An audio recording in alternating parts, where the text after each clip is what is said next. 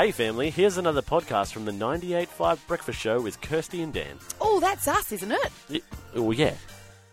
98.5 with Kirsty and Dan. Sorry, that song always catches us off guard. I know that I should look at it and go, oh, yeah, Oh, it's look. Emma Mullings. She just ends. Sorry about that, everybody. Hope you didn't have uh, any dead air, as Yeah. they say in the business. But I'm excited because Yeah. you know what time it is. What time? It's time to talk to Hammo. Hello, Hammo. Are you there? Hey guys, how are you? Oh. well, thank you. Very, very well. Where are you? You're travelling around Australia. Uh, Where have you got to? Well, we're in the Central Coast at the moment at the entrance, and uh, yeah, beautiful because it's actually I actually took my jumper off yesterday, which is the first time in two months I've walked around the seafloor. Incredible.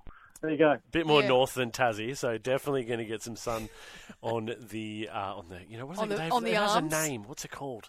Uh, that part of New South Wales has a name, but I can't remember. It's something coast. Don't remember what it's called. Doesn't matter. The Central Coast. That's what it's Central called. The Central Coast. what a goose! I was just talking about it with you. Oh, what a goose. Anyway. So, what what have you been thinking about, Hammo? What do you want to share with the family this morning? Well, the last time I spoke to you guys, I had a bit of a chat about Sunday sport Oh, it was and, good. and encouraged people to rethink their, their attitudes on Sunday sport. And after I finished that, I remembered a, an incident in my own life that was actually really significant. So I just want to tell you a story from my teenage years, which Oh, are long, long gone, but but this one stays with me. So back in my uh, teenage years, and I was probably an early teenager, I was, a, in fact, all my teenage years, I was a really, really keen basketball. I loved basketball. And of course, like any kid, I wanted to be some kind of superstar. Yeah. And uh, I obviously didn't make it, but uh, we'll, we'll come to that. But along the way, there was our school. Ha- every year, our school held this skills competition. Coca Cola ran it, and I remember entering the Scarborough High School competition and winning winning the school competition and going to the district competition and winning that one, and then going to the state finals. And I got to the state finals, and I came second. And I came second to this bloke called Eric Watterson. You, you might have heard of him. He went on to play for the Wildcats. Oh, Okay. Now, I didn't mix in. I didn't mix in those circles, so I didn't know who Eric Watterson was or anything about it. But, but out of that thing, out of that uh, little uh, activity, came the opportunity to go and train with a basketball team coached by a bloke called Henry Daigle. Now, Henry was like Henry came to Perth to develop talent. He actually coached the Wildcats. So they rang me and they said, "Look, you've come second to Eric Watterson. You know, we think you've got some talent.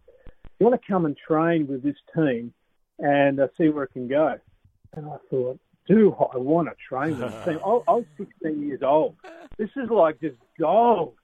And they said, "Yep. Well, if you're in, come down on Sunday, Sunday morning at 10, and we'll get started." And I went, "Sunday morning at 10." I said, "Okay." And I hung up the phone and I thought, man, I go to church Sunday morning Oh. at 10. And this is going back 40 years ago, all right? Wow. So this is back in the times when, you know, it was it wasn't really culturally acceptable in any in any church to, to, to skip church. Mm. But but I had a choice to make. I had this choice. I really felt like I was, you know, sometimes when you when you follow Jesus, you're faced with a choice that says, are you going to go for the stuff you want, or are you're actually going to try and, and follow what he wants. And I remember spending a long time deliberating on that, actually. Um, and in the end, I, I decided to, that I'd knock back the, the opportunity to play for the team and I'd, I'd keep going to church. And it was a really gut wrenching decision. But right at that moment, literally right around the time I made that decision, I went to the movies and I watched. I just happened to be watching Chariots of Fire. Have you guys ever seen that movie? Yes. Classic. Oh, look, it's about this, this sprinter who is Eric Liddell, this uh, Scottish sprinter who refuses to run on Sunday Mm. simply because. And this, this is the Olympics. He refuses to run in his heats because it's on a Sunday, and he cops heaps for it.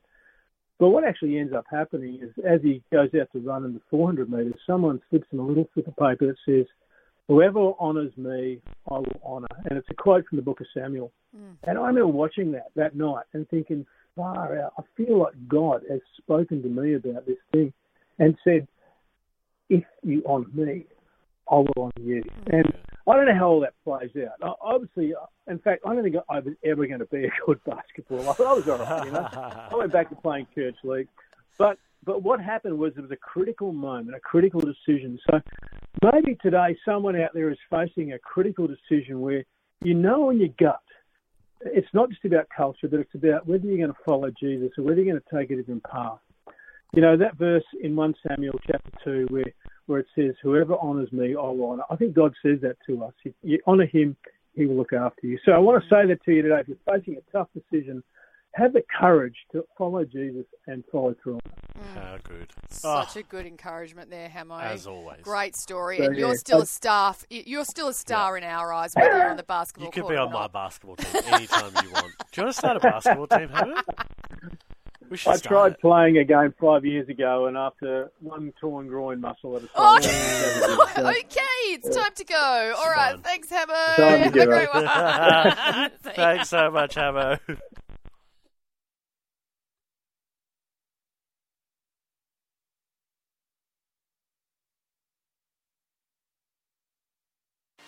Well, there you have it, family. Another Breakfast Show podcast. If you loved it, you can always check out the 985 website, 98five.com. Or you can even just tune in live.